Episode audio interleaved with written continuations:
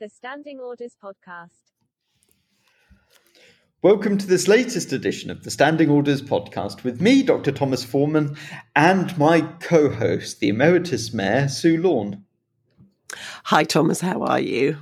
I'm very well, and how are you? Good, fine. Thank you very much. You know, um, everything's everything's good.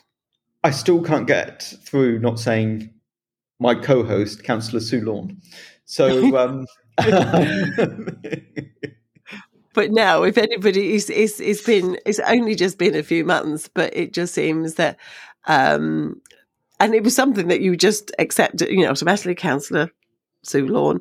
But now I just think, wow, that would be so strange for someone to call me a councillor now. Well, yeah, it would be because you haven't been elected, so it would be it would be, it would be a bit strange. you know what I mean. I do indeed. Um, and what a few months it's it's been. And you know, looking back, I know that it seems like the elections were only a few months ago, but obviously in your area there was a by-election because someone yes, who was did. elected Mhm. for the first time uh, resigned, and now the by-election has been held, and it was a Labour-triggered by-election, and I think the the chap resigned from both the town council and from the district council within Mhm. six weeks of the election. Mhm. And so, would you like to tell us the results? Well, it was the Conservative councillor who who took back um, the district, and um, so it was a, a councillor who was already on the town council, who then went moved on to district, and he'd stood in that position. That was his third time for standing, and that then puts Third my time lucky. idea. Yeah, but then I've always said if you can stand once and if you don't get elected, then you try again, but you never do it for a third time. And obviously that proves me wrong because he, he got it on the third time.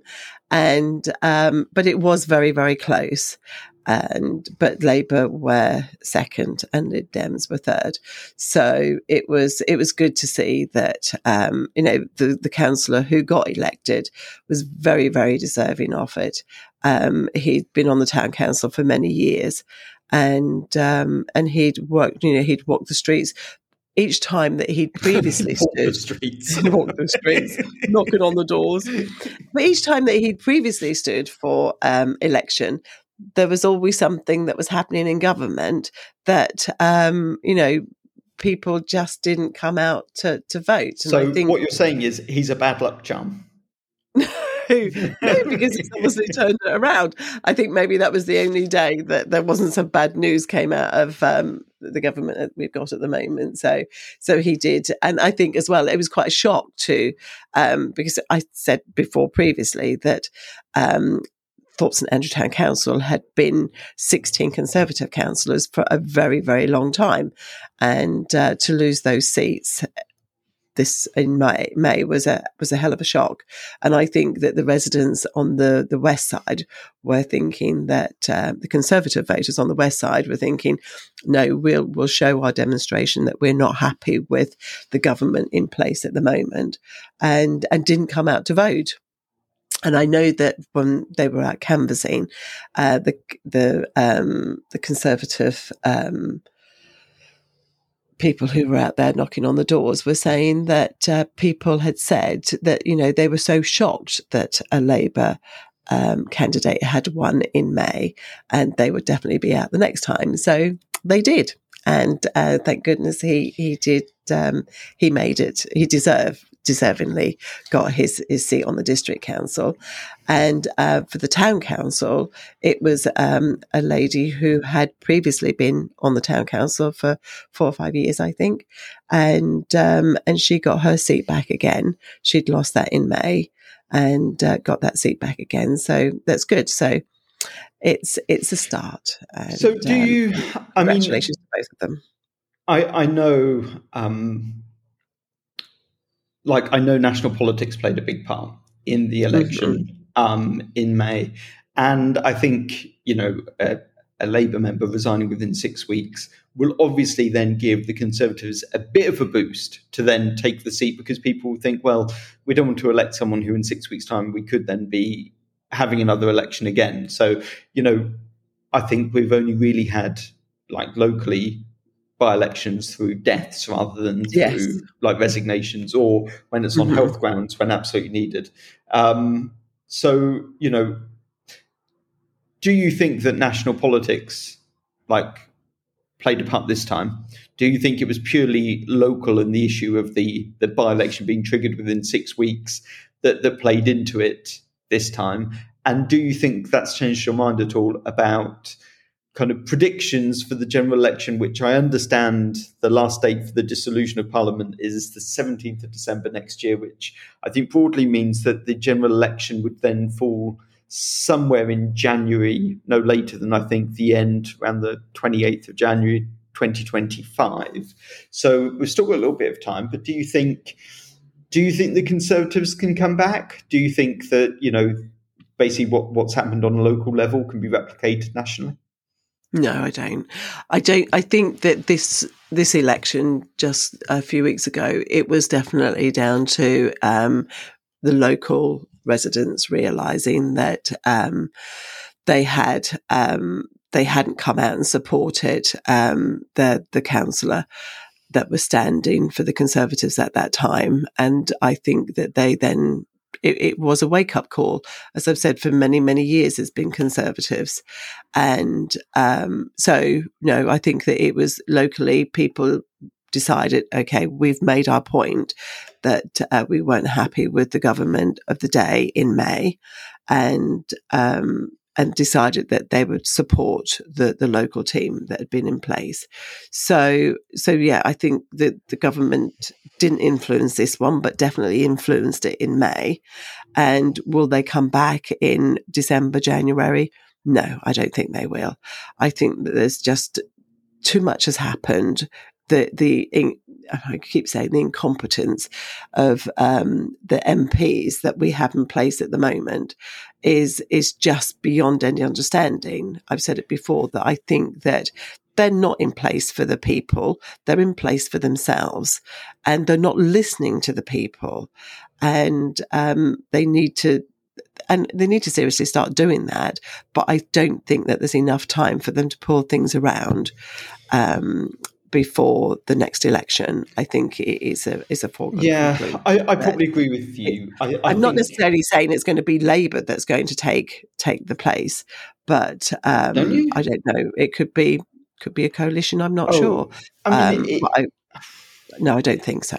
I don't know. I, I, I don't, I don't see. Well, no party is going to do a coalition with the Conservatives. They, they are. no, so this you know, no, so Conservatives will be out. yeah, they're, they're unfortunately for for the Conservative like members that they've been tainted by a thousand scandals at this point. Like there, there is no new prime minister you could put in. Dishi Rishi has uh, has had his fair share of of you know pretty I wouldn't say scandals, but pretty unsavory stuff in terms of you know declarations of interest and in terms of you know finances and in terms of kind of what he's done, how he he's necessarily done it. I think you know fixed penalty you note. None of it's a, a good look for the Conservatives, and I think that all of those scandals, if you like, they need a period in in opposition to wipe the slate clean, to allow Labour to kind of come forward with an agenda and to hold them to account for what they do. And I do think it will be Labour that that come forward. I I think in some ways a coalition would actually do the country good. Um, in fact, probably the last time we had a, I would say, reasonable government was a coalition where actually you had that dependency upon another party. And I would say Mhm. I would prefer that than anything like what Theresa May had to do with the DUP. Um, but I'm not. I'm not sold yet on the idea of what a Labour government would look like.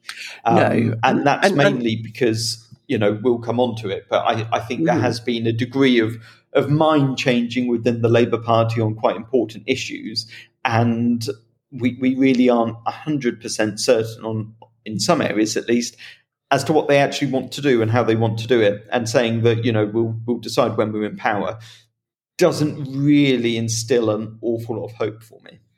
Well, no, because you have to forward plan. You you have to. If, and I think that's been the problem with the the Conservative government that we've had. You, if you look back on um, the RAAC uh, in Yeah. the schools, so they've had nine education ministers. How on earth can you have any stability for any department or, you know, any moving forward on anything whenever it is constantly changing? You, you cannot, you need to have somebody in place.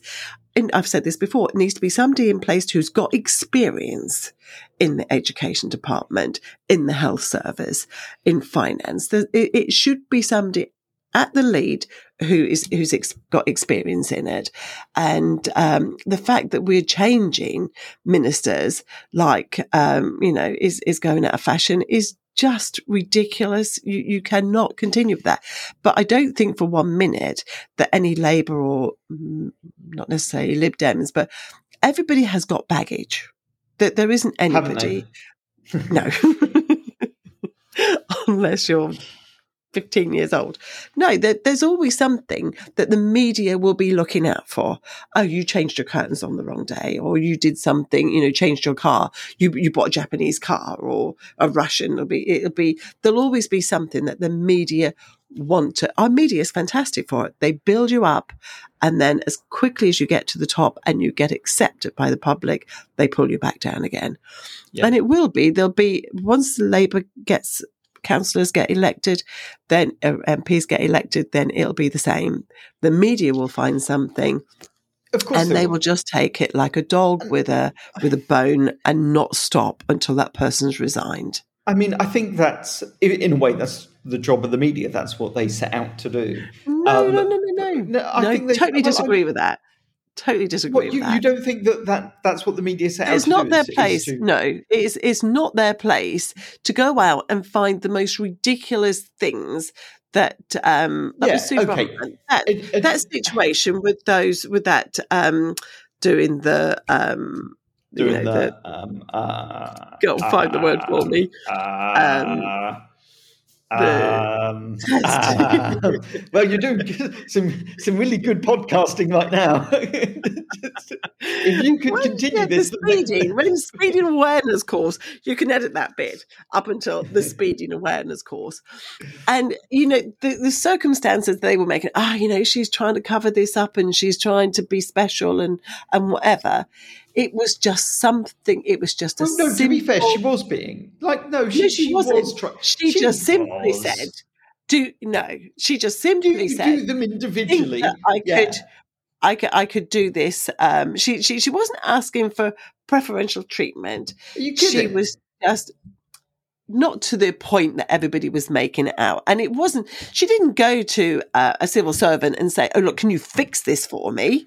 She said, "What's the chances of that happening?" Just like me, sitting whenever you, you know, whenever I was the town mayor and you were the CEO, and if if I, what's the chances of you, you know, doing this? Let's, you know, let's go do something. No, I'm, I'm sorry. It You, you don't go and ask a civil servant and say, mm. "Well, what no, it would have. this?" I, I I, mean- don't. I think it would have been just a cough off the cuff comment.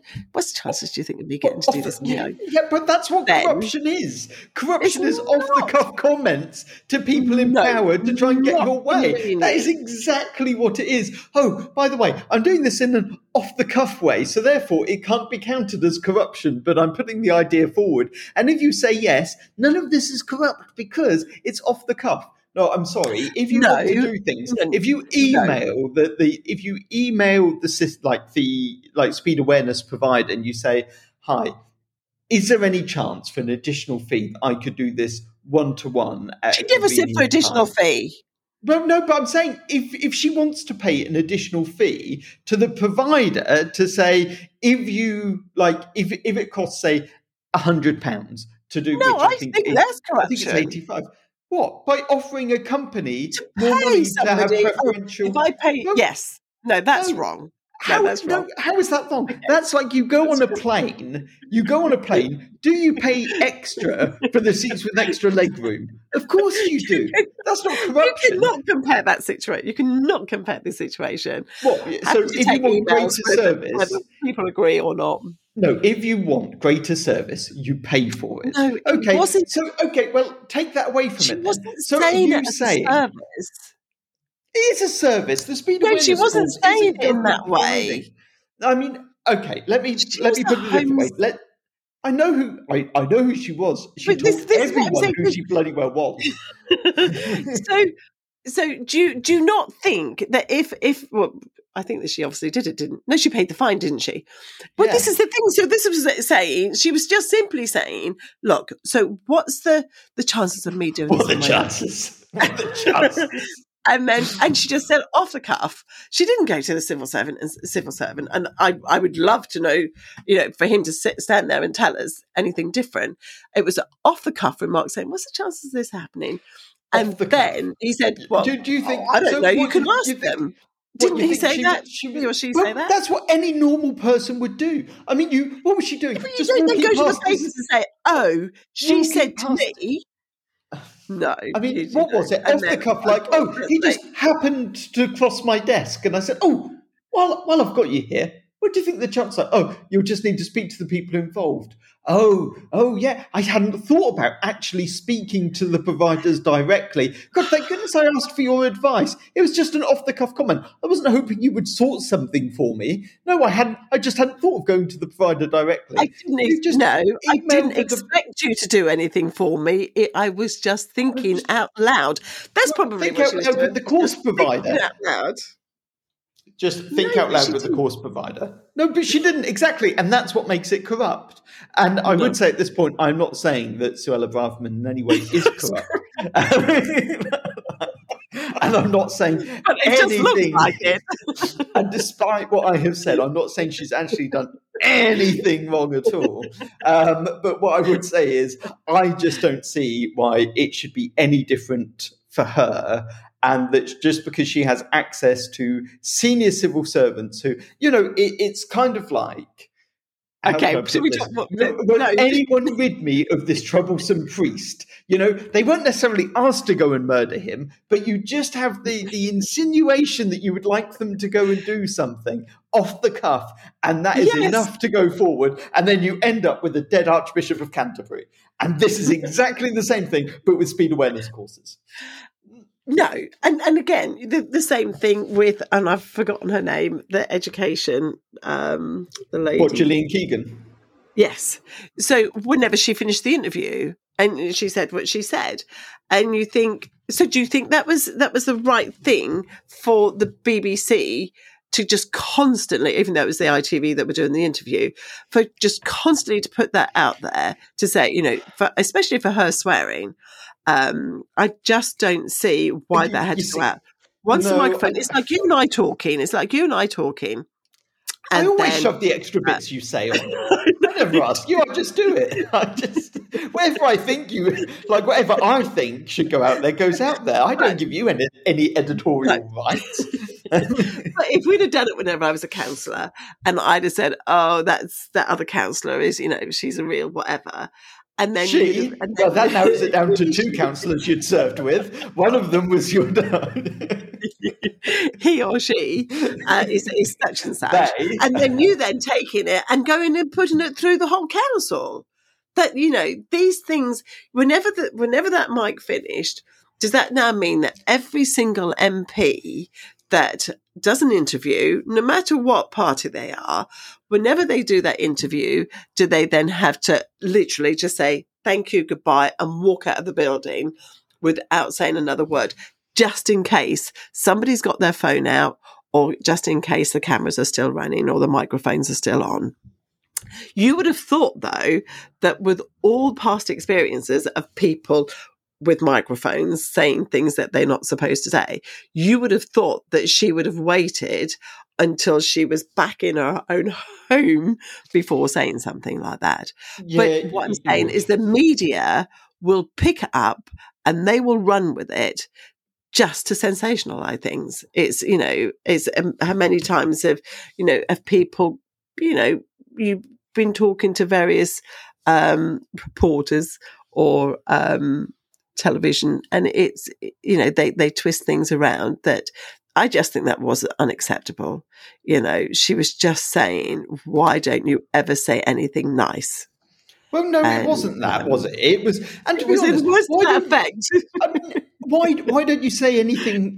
You see, I, now I'm split on this because it's why don't you say anything nice? Yeah, fine. There have been multiple education secretaries. It doesn't fall, I don't think, to the Secretary of State for Education to go around checking like concrete in schools. That is what no, should. and it doesn't. And, and she if, was if trying to put a, that point over if you have a dodgy handrail on the stairs in a school, you don't expect the Secretary of State to turn up with her Makita drill, do you? Mm. You know, you mm. expect the school to be able to actually take responsibility and to do inspections. It's the school's themselves. responsibility and, and, the county council's responsibility. Absolutely. But you, you equally have to understand the optics of when you've got schools being closed and potentially concrete falling on top of children, no one is going to say, Secretary of State, you've done a really good job with schools. The no, funding no, no. for schools is just right. You've done an absolute bang no, job. You know, they're no. never going to say it, but, so you can't expect a journalist. But there was nine people before her who should have been looking at it.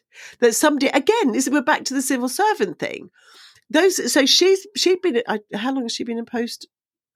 Twelve is she even in the post twelve months? Um no.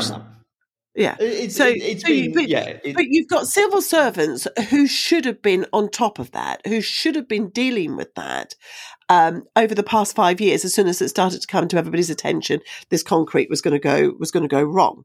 So the civil servants who are in place every single day. I was going to say 365 days of the year, but they're in place every day. That is their job to, to sort those things out. So why were they not bringing that to the attention? She said they sent out surveys asking for the schools to, to tell them and, and for the councils to tell them what was happening. Why was that not coming back to say, well, we're still waiting for these, um, these surveys to come back to us? Um, you know, there, there's so many things that her team should have been doing, but because she's the team leader, and I appreciate you well, know you take team on that leader. responsibility. I mean, this isn't Morrison's. It, she's the no. Secretary of State for Education. It's, okay, yes, but she's still got a team under her who are, are doing the job constantly. She just took over from somebody who was classed as being incompetent before her. So you know, so there's what I'm saying is that they the civil servants that she has working in that department should have been on top of this and should have been checking things way before it got to the the day before they're all going back to school, the week before they're going back yeah, to school. Absolutely. Oh, we haven't got anywhere to put you. They should have been finding um, you know the mobile classrooms. They should have been making sure you know putting like kings lynn hospital for heaven's sake has been working under those conditions for five years and that's a hospital. So yeah. the only thing is that if something falls down they're there that they can they can be treated. Yeah, absolutely I don't mean that, I don't mean that you know. it's like the, it's like that kind of great ecosystem you know where you have the bottle and you put the cork on top and it yeah. kind of lasts forever. I forget what they're called. But it's kind of like that hospital creating its own patients and then the patients get cured and go back to being doctors, and then the doctors cure the other patients who also, and it just continually rotates. You don't need an area for a hospital anymore. All you need is staff. Yeah, so this is it. So, but you know, so it's a case that it should have all all these things should have been evolving in the background um, before we got to this situation that she had to then close those schools down she was doomed if she did, and she was doomed if she didn't. Because if she didn't close them down and uh, something fell, you know, on top of a kid's head, well, then that would have been, and that would have been absolutely horrendous. I wouldn't want to send my child to a school that uh, there's a risk that, that you know, the ceiling is going to fall in, for heaven's sake. Well, no, that's so, because you sent your kid to a private school. And moving on on that. well, I wouldn't want to have sent someone with unsafe concrete. Well, no, no, you certainly bloody didn't, did you? you could be Secretary of State Education with your track record. I can't believe, I can't believe you just said that. but anyway, moving on again. Up the socialist so, movement. Just. and you don't know how much you sound like my partner. Anyway, so, um, going back to what did this conversation, we always get off track. But no, so it is a case that the, the government uh, have got a long way to go before they're going to win any election next year, as far as I'm concerned. Well, you did remember where we were. You're doing better than I am. um, okay, so because we're we're already at 24 minutes, and so oh, we have wow. six minutes to to briefly discuss cover everything else. Um, so Birmingham uh, city council issuing a section 114 Mm. notice. Um, so Birmingham have basically gone bankrupt. I think largest, um, like I would say, effectively incredible. bankrupt rather than bankrupt.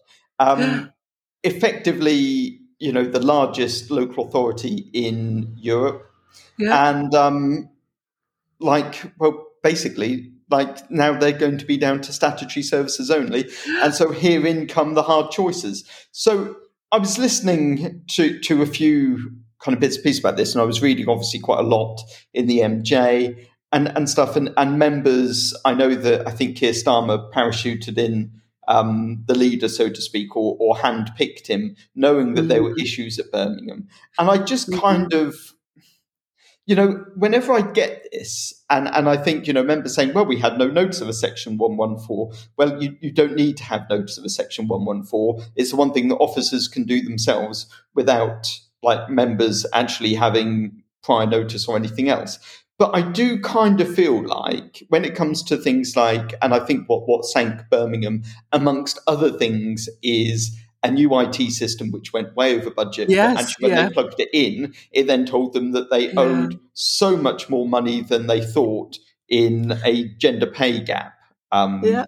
like issue. Now, to, to me, at least, you know, being a, a, a lay person, my understanding is that if you've got the largest local authority in Europe, you are going to have members who generally trust officers that when they're doing things like pay and ensuring that there is equal pay between the genders, this would be something officers would be doing.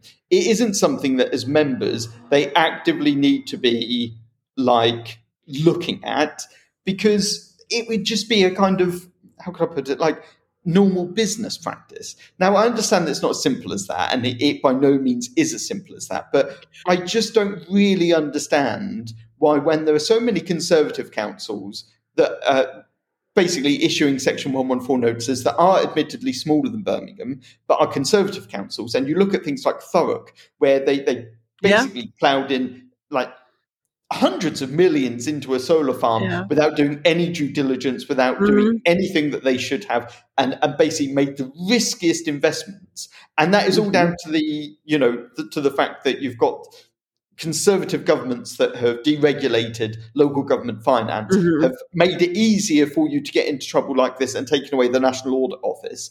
I don't understand how you can then, as a as conservatives, then say, well, actually, look at Birmingham and look how Labour can't be trusted when you know all of this is literally either of the making of officers without sufficient oversight and you could say yes members should have had greater oversight of it but actually not the current members. And actually a lot of this goes back to when birmingham i think had a conservative i think had a conservative administration before. Um, and you know i just I guess what I'm, I'm coming back to is that we, we tend to play politics with, with local authorities. And I think some of this as well is people, and, and I guess this is one of the biggest questions I have is why does no one generally care that much about like local authorities? It's like a byline. Birmingham's mm-hmm. failing has been in the news a bit, you know, people know about it, but no one really kind of it's just like a flash in the pan of political blame and then we Mm. kind of move on and it's happening across the country and there are section 114s going out everywhere at the moment for, for statutory spending only and yet kind of no one is making a big kind of holistic picture of saying well why on earth is this and because you know, and again, it the, they, I think you, you, this. I just don't understand it. I think that you know, you sit and say that you know that yeah, that they're out there saying conservatives are saying that uh, Thurrock. Um, conservatives are saying about Birmingham, and uh, the Labour are saying about Thurrock, and all the other little ones that are, are a problem. But it, the point is that there shouldn't be. They they, they shouldn't be. Uh, you know, saying, "Oh, you did this, and you're totally incapable of doing that." Somebody needs to sit down and look at why that happened the way that it did. Where's the Where's the portfolio holder for finance? why wasn't the portfolio holder going to the leader and saying, look, this is the situation? Was he going to, why didn't they try to put a rescue, rescue package in place? I mean, so I don't think that, you can until I think the 114 notice is almost like putting a rescue package in place. Um, I don't think you can do it until you issue that because you have to cut all but statutory spending, which is what what it enables you to do. So I think almost that was the triggering of it.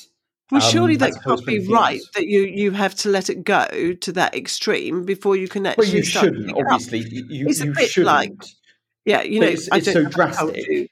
Yeah, I don't know if I've told you before about the NHS um, hospital budgets. They start off with a, a, million, two, three million pound deficit to start off with, and then you're, you know, you're constantly trying to to find the finances somewhere. Is this going to be the same type of thing that you have to go that low down before you can start building yourself up again? There, there should have been something in place that that said, you know, okay, let's look at this. Let's, you know, look at another way. Again, who signed off that contract for the, um, the new uh, computer systems? That's just, um, just absolutely crazy that something like that should be happening. But again, is it a case that because it was a local government, that the the IT company thought, right, okay, you've got the money, so we're going to give you this massive, you know, you, you had incompetent people signing up for this contract. And because you're local government, we're just going to fleece you. Is, is that what happened? Um, in relation to the payments for, um, the, um, you know, for the uh, equal pay, then, um, that that goes. Uh, did that, did I remember, that go back to 2016 or yeah, yeah, it, it, had some age. So, yeah. So how how come that that's been let go for this long because there's still people that are still waiting for back payments on that. Um, how come that that is serious mishandling of finances in, in that side of thing? Um, but who is to blame? Were the members that are there now? Were they the ones who who started this ball rolling, or was it, if you say it was a previous government administration? Is that a, a conservative administration? Does that mean that um, you know it it was those people that should be answerable for, for the, the situation that Birmingham finds themselves in at the minute. It's just every day, you know, you, you turn on the news and you just think that that can't be possible. You hear something that you think cannot be possible. We're supposed to have things in place that this can't happen those people have still paid their council tax. They still expect to have bus services. They still expect to have their bins emptied. And, um, you know, it, there, there's so many things that if the people weren't paying their council tax, then you can understand it. But they were paying it. And it was just the administration that just wasn't spending it wisely. Well, I, am yeah, I, I, would say, especially with pen, gender pay, um, you know, yeah. it, it, should have been a fundamental. Um, and you know, I think that there are wider issues in local government finance, and who knows, the Office for Local Government may actually now resolve this. Um, I don't know. I, I kind of, I, I, have my my doubt, uh, no. uh, to be honest, but um, but we'll see what happens. So we've touched Birmingham, and now we'll just finally finish on our favorite topic, which we've been talking about since I think one of our very first podcasts, uh, nutrient neutrality, um, which I know you you have very specific views about. So, do you want to give us some background, or do you want me to jump right in? No, you you well no, you jump right in, and then I'll just and then you'll critique. Fine. Um, so nutrient neutrality, which is well, actually, I'm not sure. I think I should tell people to go back and to like yes, listen, listen to the original podcast for an explanation as to mm-hmm. what nutrient neutrality like is. I think it was the second podcast we did. Um, it was yeah. March. March, I think April. we did one before that. We did one like uh, like um, late last year. But anyway, um, so basically, nutrient neutrality was the um, housing developments which would involve additional overnight accommodation, which would relate to sewage or nutrients increasing, sorry, nutrient loads increasing in certain specific waterways. Um, basically, Christ, I've done that badly, haven't I? So, edit, edit, edit. So it was Natural England was telling um, local um, councils that they had to um, take into consideration any any buildings or any developments that was going to have a bedroom in it that they would have to meet a certain criteria before they would be allowed to build it. But Natural England didn't actually tell anyone what the criteria was. It was then up to the local count, district council to decide what they thought the criteria would be, get a package together, take it to Natural England and say that, you know, okay, this is what the mitigation that we're going to put in to make sure that um, there's no no, I'm thinking no, of a word. no, no poo. Well, I can't poo say much. going into poo going into the rivers or the Broads. For example, in in Norfolk, it's the the river and the the Norfolk Broads. So, um, so the whole economy, the building uh, developments in Norfolk for 18 well, months. we've both done a really good job for this. but at this least something we've done a podcast on before. Has, has been at a standstill for yeah. anything that did not have permission pre March 2022. Yeah. Wasn't going to get permission until they could come up with mitigating circumstances that uh, proved that they were not going to pollute the waterways in Norfolk. So for over 18 months, the Broadland District Council and well, all the district councils in Norfolk have all been working together to try to resolve the situation and to get the building back on track again. So, up until literally four weeks ago, everything was going, and they were getting, um, and there's a bit more detail, but you need for a developer to to start building, they need to buy credits or find a way of of uh, doing their um, sewage so that it is not going to be pollu- polluting anywhere, and they have to put this in their applications that they're putting through. So small developers could buy credits that they would would would offset the mitigation that they were going to to do. And. Mm-hmm. Uh, it was all. Well, that was one of the options in Norfolk. Perfect. Like that, yeah, that it was, was all ready to go. Yeah. So, and then Michael Gove and Rishi Sunak came to Norfolk um, two weeks ago. Yep. Two, three weeks ago and said, okay, you've just gone through all that uh, stalemate on development uh, for the last 18 months. We're going to tear the paper up and Natural England have got no, right to ask you to put anything forward in for the applications that you need to approve. Um, we'll we'll just tear that up, and you can get back on track and start building again. But Michael Gove and Rishi Sunak didn't actually think before they spoke that it wasn't that simple. They would have to get the House of Lords to approve their idea of tearing up the request of Natural England. And the House of Lords went back and said, no, you, you can't tear it up. You have to go through with, um, with Natural England's request and, um, and make sure that you clean up our waters. But it's not actually the developers that are causing the pollution in our waters. It's the farmers. It's, it's well, yeah, it, but it's, it's, it's, it's the farmers and commercial businesses and Anglian Water and the Environment Agency that aren't doing their jobs properly. Absolutely. No, and and I think, you know, the, the Lords, that was actually a very good Tracy of, of, um, of it. And I think you know, the, the Lords looked at it. I think some said it was the worst piece of legislation they'd seen for the environmental mm. damage it will cause. I think the Labour Party flip flopped a bit and said we would initially support the government and then decided, oh, Christ, no, all the environmentalists actually really hate this idea of us increasing the nutrient load and basically killing out fish and, and other habitats um, through the increase in, in plant life that is then generated from the additional nutrients and decided that they wouldn't support it. Therefore, it was defeated in the Lords, and rightly so, perhaps.